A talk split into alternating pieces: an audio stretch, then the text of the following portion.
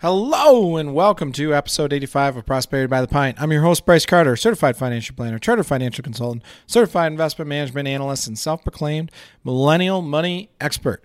This podcast where we talk about money, investing, business, and life success, all while having a cold beer. Cold beer of the week comes to us from Southern Tier Brewing Company, Lakeshore Fog, Hazy and Juicy IP, Hazy and Juicy IPA, and they are brewed in Lakewood, New York. Have not had this before. Let's give it a try. Cheers.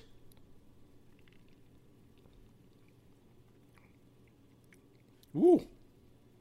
It's got a bite to it. I don't know how I feel about that. I'm going to have to come back to it. Well, this is it, folks. Episode 85. This is the last episode of Prosperity by the Pint. We started this uh, about two years ago.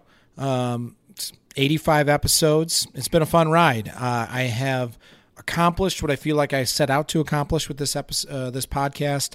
I've had a lot of fun doing it. Uh, Allie's had a lot of fun doing it as our our chief editor.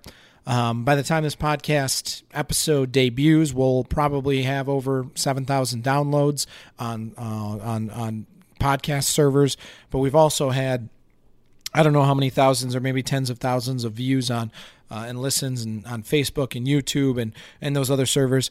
I've had uh, you know lots of emails and, and messages of support, phone calls, um, phone meetings. I've had meetings with people, uh, new clients, and all kinds of different things from this podcast. I've been asked to, to talk to different uh, groups of financial advisors on how podcasts can have an impact. It's been a long ride. and I've done a lot. I feel like the podcast has meant a lot to me, and I hope it's meant a lot to you as listeners. Um, my goal with this was really to provide some financial education in a format that is enjoyable to listen to with somebody that's hopefully likable to listen to while doing one of the things I like to do, which is try craft beers. You know, in the first episode, I talked so much about how we as as as millennials, younger people, don't have the same setup as our parents and grandparents did. Uh, it's not worse. It's not better. Certain aspects might be worse or better, but overall, it's not a worse hand. It's just different. And, and that difference can be a lot better if we have the right financial education, uh, if we have the right strategies in place. But our school systems don't really teach personal finance. Our, our certainly not through grade school, high school, and, and in college, it has to be something you have to look out for. Um, it's not something that's normally taught. And I think basic financial education, investment education, can go a long way in, in making a difference in a person's life um, from from their late teens until they retire, uh, or in, even throughout retirement. Financial education is important, and I feel like what I wanted to do with this was share some of the biggest things that I've learned in both being a financial planner, studying as a financial planner, and as, as things I've learned personally in my life, as well as those of the guests. Uh, I wanted to motivate and inspire, but also educate on, on how we can have a little bit better financial future for ourselves and our children. And I've enjoyed my time doing this. Uh, I, I, tell you what, I enjoy the doing and recording the podcast so much, especially when I get tokens of support.